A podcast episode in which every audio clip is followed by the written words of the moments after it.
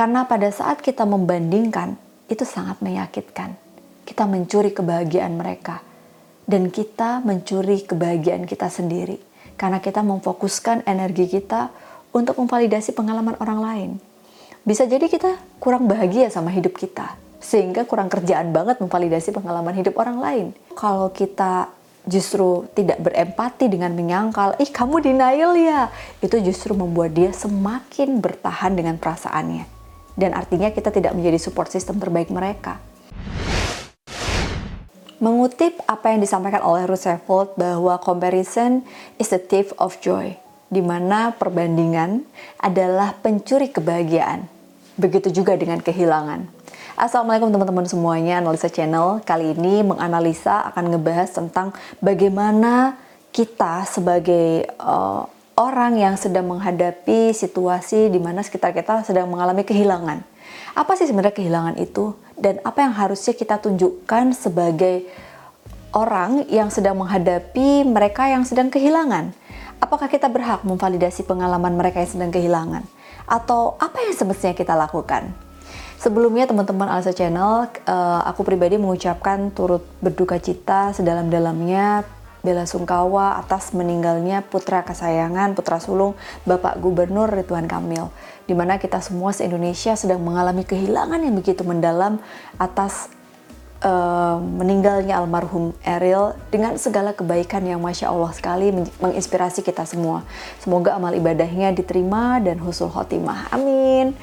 Oke, okay, kalau kita ngebahas soal kehilangan nih teman-teman, kadang-kadang aku tuh merasa ini bukan hal yang mudah untuk kita bahas. Tapi aku akan ngebahas tentang bagaimana sih reaksi kita pada saat menghadapi orang yang sedang kehilangan. Karena sebenarnya kita sebagai orang lain yang nggak merasakan kehilangan itu, kita tidak berhak memvalidasi pengalaman mereka yang sedang kehilangan. Misalnya, ada 10 orang dalam satu ruangan, di mana percakapan itu dimulai ketika seseorang sedang menceritakan pengalamannya ditinggal oleh ibu atau istri atau uh, anak atau mungkin keluarga mereka yang meninggal dunia. Ternyata ketika ada 10 orang yang baru saja kehilangan orang yang mereka sayangi, bisa jadi reaksi 10 orang ini akan berbeda. Dengan satu orang yang mungkin bisa jadi responnya akan beda sekali walaupun kejadiannya sama. Nah, sebenarnya apa yang menyebabkan itu semuanya? Menurut salah satu teori psikoanalitik Sigmund Freud, reaksi pertahanan diri seseorang ketika kehilangan itu dipengaruhi oleh area yang dia tidak sadari atau di luar kendali. Ada banyak sekali pertahanan diri seseorang ketika dia sedang kehilangan. Kehilangan itu tidak akan bisa sama pengalaman merespon kehilangan. Sedihnya tuh sama, tapi mungkin bagaimana bertahan atas perasaan kehilangan itulah yang itu di luar kendali kita. Ada apa aja sih? Yang pertama, ada seseorang yang denial pada saat dia mengalami kehilangan. Biasanya denial ini muncul sebagai pertahanan diri dia. Perasaannya tetap kehilangan, tapi dia tidak mau uh, merasakan pengalaman itu berlama-lama sehingga dia mengabaikan. Enggak kok, aku nggak sedih. Siapa bilang aku sedih? Mungkin teman-teman pernah menghadapi situasi di mana ketika kita menghadapi orang yang berduka, dia justru ada di fase ini. Denial ini biasanya itu tidak disadari oleh yang bersangkutan. Dan apa yang harus kita lakukan? Biarkan saja. Biarkan dia mengekspresikan pertahanan diri dia itu. Kalau kita justru tidak berempati dengan menyangkal, ih kamu denial ya, itu justru membuat dia semakin bertahan dengan perasaannya. Dan artinya kita tidak menjadi support system terbaik mereka maka biarkan dia dengan denial itu dan dengarkan sebaik mungkin. Kalau dia butuh bantuan, hadir dan dengarkan.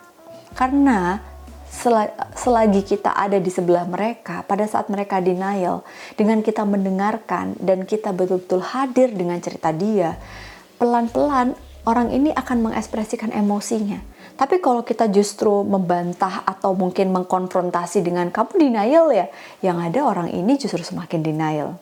Oke, ada yang kedua nih, reaksi yang agak berbeda, yaitu sublimasi. Di mana sublimasi ini kita sering melihatnya sebagai pertahanan mekanisme orang yang sedang kehilangan tidak kehilangan, kelihatan kehilangan. Jadi kayak kok dia nggak sedih sih padahal habis ditinggal loh sama uh, anaknya, sama ibunya, sama uh, pacarnya, sama istrinya, sama suaminya. Sublimasi ini pertahanan diri yang sebenarnya orang ini tetap kehilangan teman-teman. Tapi dia berusaha mengalihkan fokusnya dengan pekerjaan dia, dengan tanggung jawab dia yang lain, dan mungkin dia akan uh, beda ketika dia seorang diri di dalam kamar yang mungkin dia nggak mau orang lain melihat kesedihan dia menghadapi kehilangan itu. Artinya bukan berarti dia tidak merasa kehilangan. Lalu yang ketiga, regression. Atau misalnya nih, ada seorang klien yang ketika dia ditinggal oleh ibunya meninggal di usia yang pada saat itu dia sudah 19 tahun misalnya. Yang sebelumnya anak ini tuh baik-baik aja, nggak ada masalah di dalam perkuliahannya ketika ibunya meninggal, reaksi syoknya membuat dia mengurung diri di kamar, tidak mau bersosialisasi, bertingkah seperti anak kecil, dan kematangan emosi sosial dia mundur seperti anak usia 12 tahun atau mungkin 10 tahun selepas dia kehilangan ibunya. Ini sering terjadi. Dan sekali lagi, regression ini di luar kendali. Ya, artinya ini dipengaruhi oleh faktor pola asuh keluarga, pengalaman kehilangan oleh anggota keluarga lainnya, pengalaman atau penghayatan kehilangan yang dialami oleh beliau atau yang bersangkutan tidak ada pendampingan dari support system sehingga dia melakukan regression ini. Yang keempat, displacement. Ini yang cukup sering uh, aku temukan di ruangan konseling. Biasanya reaksinya adalah kemarahan dia.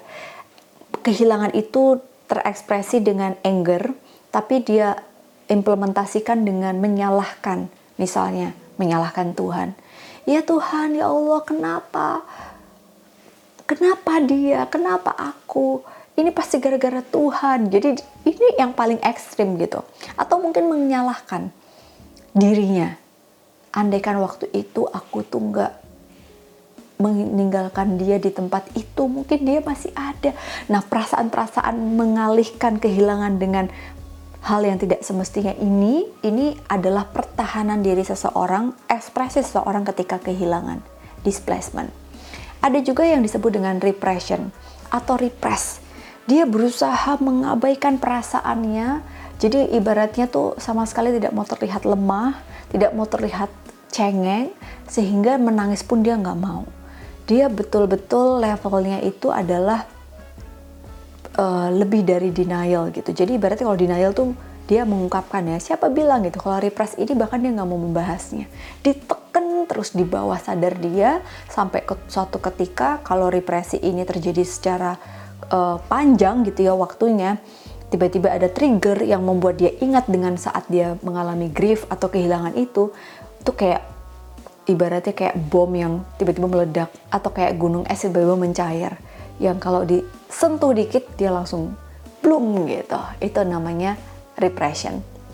Nah, teman-teman sebenarnya masih banyak banget pertahanan e, mekanisme seseorang ketika mengalami kehilangan. Tapi apa yang mau aku sampaikan di episode kali ini? Apa yang harus kita lakukan nih sebagai support system mereka yang sedang mengalami kehilangan? Berhentilah memvalidasi pengalaman kesedihan seseorang lain, apalagi membandingkan reaksi seseorang yang sedang kehilangan antara satu dengan yang lainnya. Karena pada saat kita membandingkan, itu sangat menyakitkan. Kita mencuri kebahagiaan mereka. Dan kita mencuri kebahagiaan kita sendiri. Karena kita memfokuskan energi kita untuk memvalidasi pengalaman orang lain. Bisa jadi kita kurang bahagia sama hidup kita. Sehingga kurang kerjaan banget memvalidasi pengalaman hidup orang lain Bukan tugas kita memvalidasi kesedihan atau respon kehilangan orang lain. Tugas kita adalah berempati dan merefleksikan lagi apa makna dari kehilangan yang dialami oleh orang di sekitar kita. Kehilangan bisa terjadi pada siapa pun juga, termasuk kita. Sehingga pikirkan, kalau kita ada di posisi mereka, apa sikap yang kita harapkan dari orang lain, berikan sikap itu. Dengarkan, empati, tanpa judgement dan validasi, dan mungkin kita bisa mendoakannya. Dan kalau memang kita punya akses untuk dekat dengan mereka yang sedang kehilangan, temani waktu-waktu mereka saat berduka. Hal itu nggak mudah. Bahkan sudah terjadi 10 tahun, puluhan tahun kemudian, kehilangan itu tetap ada. Yang berbeda adalah reaksi mereka terhadap kehilangan itu. Sehingga tugas kita adalah memberikan support sebaik-baiknya. Kalau kamu yang sedang mengalami kehilangan, rasakan kamu ada di fase yang mana. Apakah fase kehilangan ini sama setiap orang? Pasti berbeda. Ada yang mereka sudah mulai aware, ada yang menerima, ada yang masih denial, ada yang sudah mulai move on. Tapi apa pun itu, sadari setiap pertahanan diri kita. Karena pertahanan diri ini dibentuk di luar kendali kita sebagai manusia. Kalau memang kita butuh bantuan profesional, silahkan cari konselor duka profesional. Anda bisa datang ke konselor atau cari psikolog yang bisa membantu mendukung Anda. Kalau enggak, carilah support system yang betul-betul bisa mendampingi teman-teman ketika berduka. Karena biasanya pada saat berduka, kita itu sulit banget untuk membuka diri kita. Kita sulit untuk bisa menerima validasi perasaan kita yang dilakukan oleh orang lain. Karena kita nggak butuh itu kita hanya butuh memvalidasi perasaan kita dengan proses yang alami dan terjadi begitu saja. Untuk semua masyarakat Indonesia, segeralah untuk kita bisa meningkatkan kecerdasan emosi kita menanggapi kehilangan yang dialami oleh orang di sekitar kita, siapa pun itu. Karena dengan empati ini kita bisa mampu merangkul kedamaian di setiap elemen kehidupan kita. Semoga episode kali ini bisa menyentuh hati nurani kita dan menjadi manusia lebih baik lagi dari sebelumnya. Terima kasih yang sudah menonton Alisa Channel kali ini. Sampai jumpa di menganalisa berikutnya. Assalamualaikum.